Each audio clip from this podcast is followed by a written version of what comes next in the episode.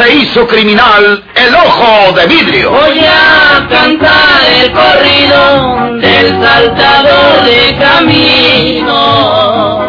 La borrascosa juventud de Porfirio Cadena. Cómo perdió uno de sus ojos y por qué tuvo que seguir la vida criminal perseguido por sus poderosos enemigos. Una nueva serie campilana del escritor norteño, don Rosendo Ocaña.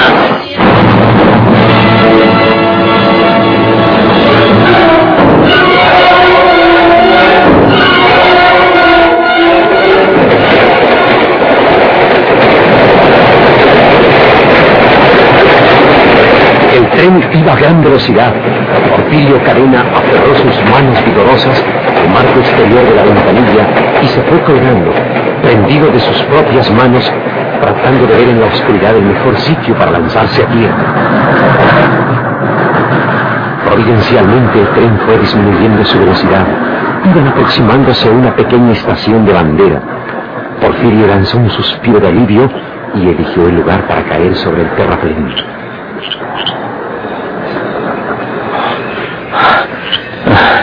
A ver, a ver, no tengo algún hueso quebrado. Fue una suerte loca que el tren llegara a esa estación, porque se vino más despacio. Maldita mujer. Si quería que mataras hombre, ¿por qué se metió cuando estábamos forcejando? A ver, a, a ver si puedo andar. Sí, sí, estoy bien. Espero un rato y llego a esa estación. Aunque sea en un tren de carga, de mosca me voy hasta Matamoros, donde está ese otro desgraciado que mató a mi hermana María Jesús. Cuánta gente mala, álgame Dios. Yo creía que nomás yo era el malo. Pero si donde quiera me encuentro otros peor y hasta mujeres. Ay, ay, ay, me duele aquí, donde pegué al querer. Pero no le hace porque ya supe lo que quería saber. Ahora ya sé cómo mataron a Juan estos infelices. Pero los va castigando Dios. Ellos solitos se van haciendo garras. La mujer que le ayudó a ese desgraciado a matar a Juana murió igual que ella. Esta otra vieja condenada la aventó del tren, según dijo ese amigo. Y debe ser verdad. Solitos se van matando unos con otros. Y si no, aquí estoy yo para castigarlos a todos. Bueno, voy a acercarme a esa estación. Tiene que haber alguna fondita donde pueda echar un trago de café y que me informen de lo que quiero. Después, cuando pase un tren de carga, me voy de moscas donde me convenga. Ya en pasajeros no subo. Tiene que haberme denunciado ese amigo y donde quiera me reconocen y me agarran. Chihuahua. Le dije que era Porfirio Cadena el ojo de vidrio, porque creía que lo iba a matar. ¿Para qué se lo decía? Ahora van a saber por ahí que Porfirio Cadena el ojo de vidrio está vivo. La gracia será que se lo creyan. Ay, de buena suerte recobré el conocimiento luego, luego, que si no me agarran y me meten con la escolta, Dios me libre.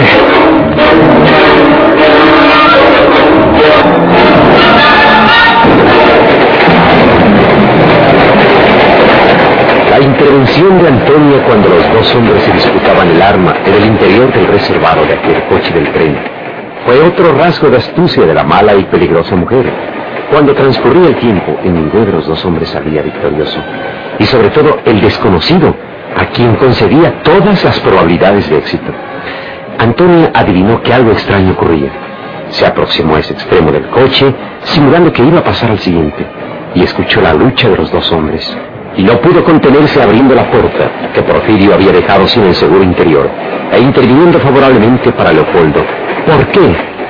Porque así le convino momentáneamente.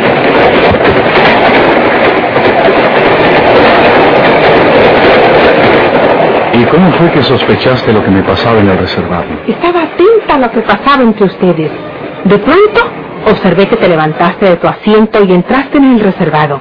Enseguida me di cuenta de que el desconocido hacía algunos movimientos nerviosos, viendo a las personas que se hallaban cerca de ahí, y como que sacaba su pistola y la revisaba. Yo no podía ver esto, pero lo adivinaba por sus movimientos. Enseguida, él se levantó a su vez y entró también en el reservado.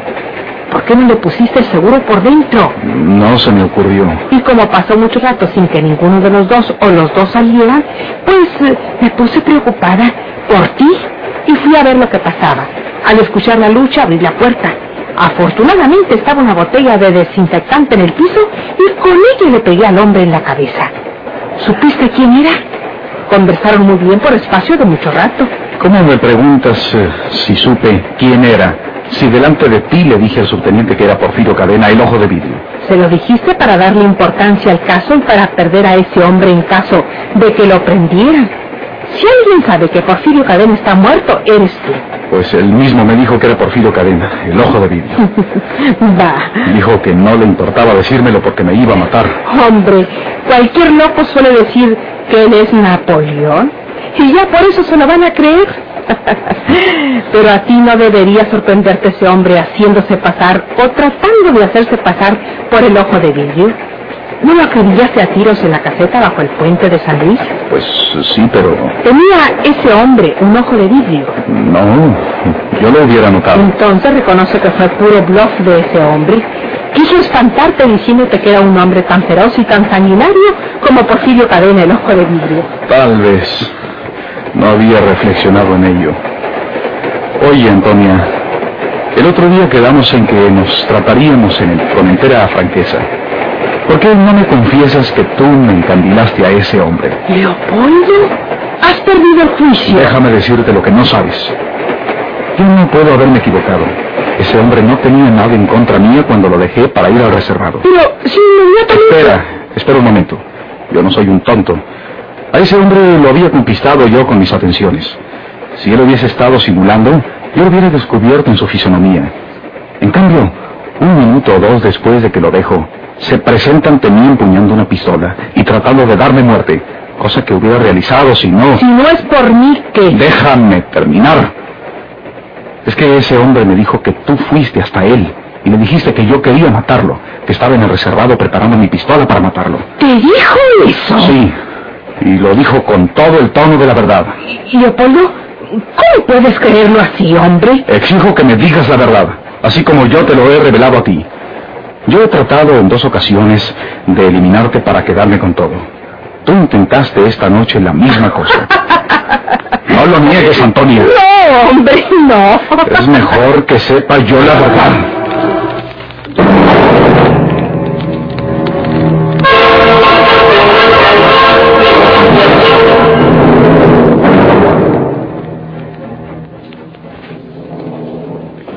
¿Qué le parece la noticia del periódico, don Florencio? Ese hombre que estuvo aquí con usted anoche no era el abogado defensor que le envió su hermana, la señora Hortensia. Los dos venían en el mismo tren y este hombre asesinó al verdadero abogado lanzándolo fuera del tren, puesto que su cadáver fue hallado ayer cerca del puente del río del Pilón. Qué raro está eso, señor juez de letras. ¿Qué le escribió usted a su hermana Hortensia? Le pidió también un matón que lo sacara de aquí por la fuerza en todo caso, ¿verdad? No, no, señor. No lo niegue, don Florencio. Lo que pasó fue una de dos. O no se entendieron en el precio. Digo que no. Déjeme hablar. O no se entendieron en los honorarios que le cobraba a ese matón profesional traído de Monterrey. O tuvo miedo a actuar porque yo dispuse que vigilaran de cerca a los gendarmes en vista de la visita de su abogado. Está completamente equivocado, señor juez de letras. ¿eh? Peor para usted eh, si persiste en esa farsa. Usted es un hombre que se cree muy listo, don Florencio. Pero con la justicia no le conviene jugar. Yo tengo que dar cuenta a las autoridades de la visita que le hizo a usted ese hombre para que siga la pista del asesino del tren de antenoche. Es preferible que me diga de una vez la verdad. Toda la verdad. La verdad se lo he dicho siempre, señor juez de. ¿eh? Entonces, con su permiso. Oiga, oiga, señor juez de letras. ¿Qué? ¿Me va a confesar la verdad? No, ¿cuál verdad? Si, si, si yo... Entonces, pobre de usted.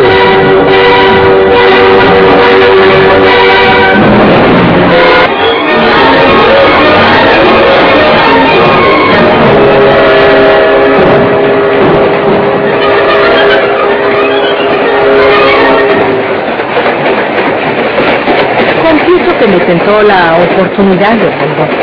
Concediré que no tendrías escapatoria si ese hombre te atacaba en el reservado por sorpresa. Tú lo acabas de decir. En dos ocasiones has querido liquidarme. Cuando la copa envenenada y cuando se te fue el tiro. De la automática. Yo quise hacer la misma cosa esta vez. Te falta una, ¿verdad? Yo lo intenté dos veces. Tú solo lo has hecho una. Te falta una que puede ser la definitiva, ¿no? No. Si tú quieres que aquí terminemos con esas intentonas, yo creo que será lo mejor porque si nos dedicamos a destruirnos entre nosotros, descuidaremos al enemigo que creíamos ya no existía. Y estamos viendo que sí lo tenemos. Ese hombre escapó. ¿Qué crees que haya ocurrido? Rompió el cristal de la ventanilla del reservado y se lanzó fuera del tren. ¿Crees que se haya matado? No. ¿Te fijaste que unos minutos después el tren disminuyó la velocidad para entrar en la estación que acabamos de pasar? Sí. Tal vez ese hombre conoce el terreno por donde anda. Y si supo que íbamos a llegar a una estación, se dejó caer ya cuando el tren iba despacio. Cae sobre el terraplén y no se hace nada. Ah, Al menos no se mata. Lo que quiere decir que está vivo nuestro enemigo y que debemos nosotros estar unidos para defendernos de él. Para defendernos de él. No para utilizarlo uno en contra del otro. Eso ya no se podrá. Ya nos conoce. Y si nos vuelve a encontrar, tratará de eliminarnos sin titubeos. Olvidemos lo pasado, Polo. Estas amargas y traidoras experiencias nos enseñan o deben enseñarnos que solo unidos podremos conseguir nuestra tranquilidad, que es el único camino de nuestra felicidad. De acuerdo. Viva la paz. No hablemos más de ello. Me tiene muy preocupado ese hombre. Desde luego que no puede ser Porfirio Cadena, porque no, no tiene el ojo de vidrio. Pero, ¿quién es entonces? ¿Por qué se interesa tanto por saber la verdad sobre el fin de Juana Tobar? ¿Qué es de ella? ¿Qué relación tuvo o tiene con ella? No me dijo, yo soy fulano de tal, de la familia de ella. Lo que dijo fue que era Porfirio Cadena. Es por demás que me quiere la cabeza. Creo que nunca llegaré a saber la verdad acerca de ese hombre. ¿Para dónde se dirigía en este tren? Eso sería bueno saber. Este tren va a Matamoros. ¿Se dirigía a Matamoros ese hombre? Es indiscutible que, que no nos buscaba a nosotros, porque ha sido una verdadera coincidencia que nos encontrásemos en, el- en este tren, ya que todo se debió a haberlo reconocido tú en aquella estación, donde el otro tren nuestro se estuvo demorando. ¿Para dónde va ese hombre? Esta es la interrogación que quisiera poder contestar. Te voy a decir una cosa. ¿Qué? Nos bajaremos de este tren en la próxima estación.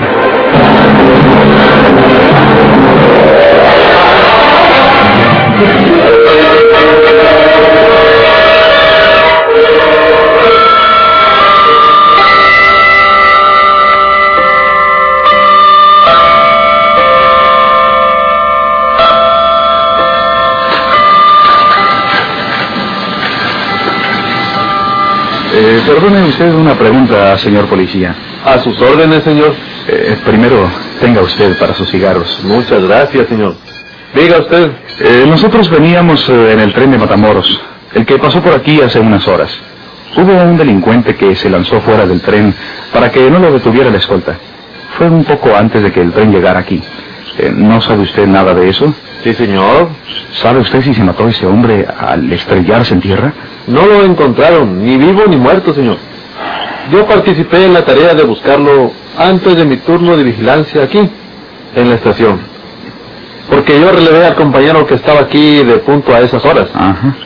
Alberto, el otro compañero, informó que un individuo de las señas que le dieron, traje café, sombrero plano de color claro, contrató en el Café Morelos, que queda allá enfrente, a un auto de sitio que lo llevara a Valle Hermoso. ¿A, a Valle Hermoso? Sí, señor. ¿Qué tan lejos queda de aquí Valle Hermoso? Unas 10 leguas, señor. 40 kilómetros. Y el camino no es muy bueno.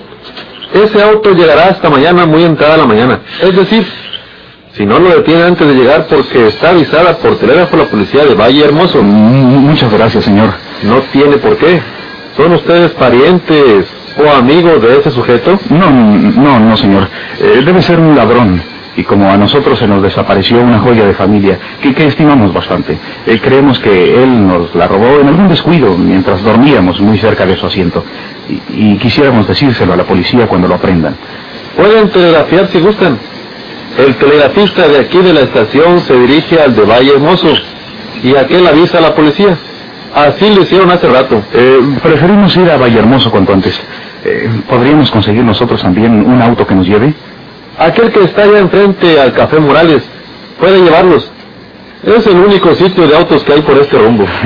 Gracias, señor. Eh, con su permiso. Que les vaya a ustedes bien. ¿Lo dices en serio? ¿Vamos a Valle Hermoso? Sí. Es preciso saber algo más acerca de ese hombre que se la recarga afirmando que es Porfirio Cadena, el ojo de vidrio.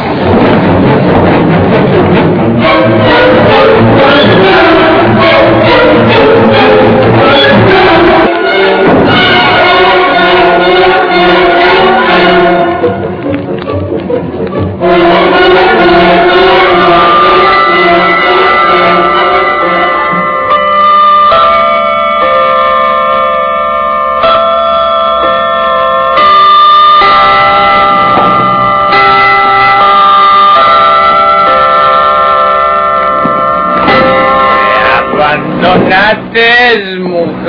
Porque soy muy pobre.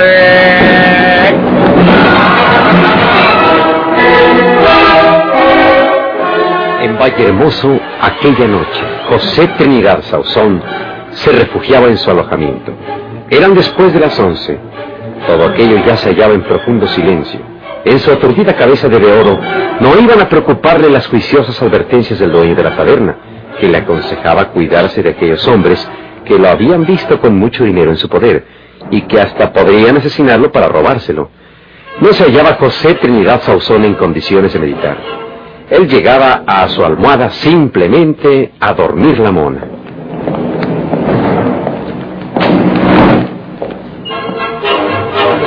Pues, pues ¿dónde diablos está mugrosa llave, hombre? Ah, ah, Aquí está condenada.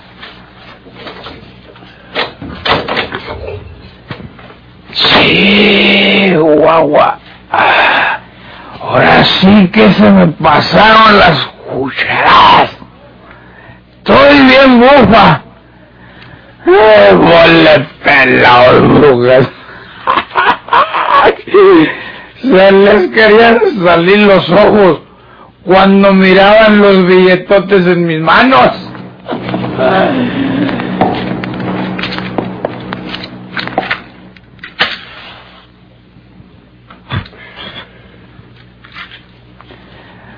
Aquí dejo la pistola sobre la mesa por si se me ofreciera. Ay,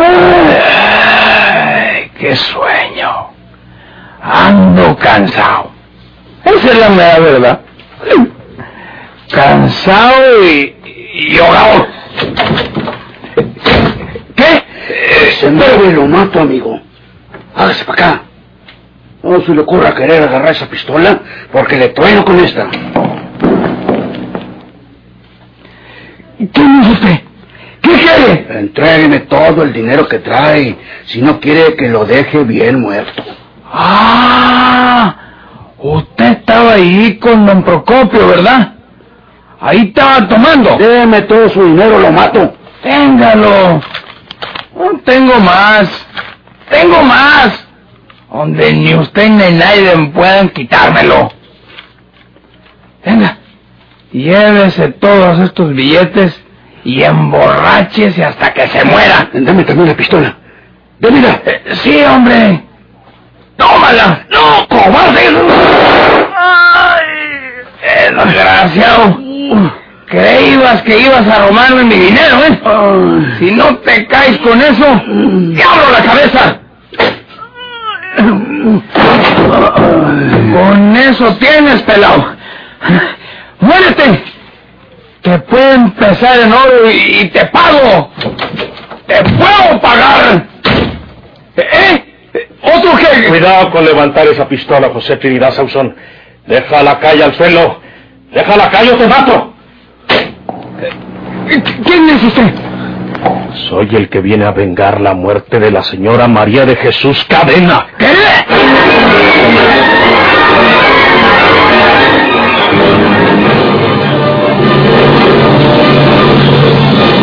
¿Por qué se hizo criminal el ojo de vidrio?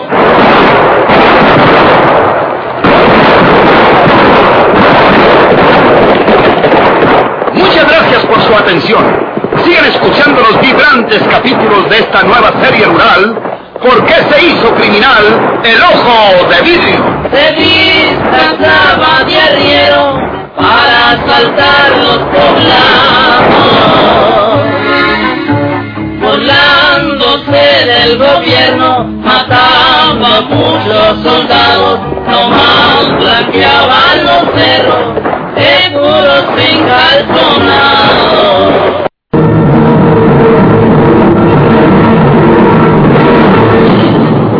¿Por qué se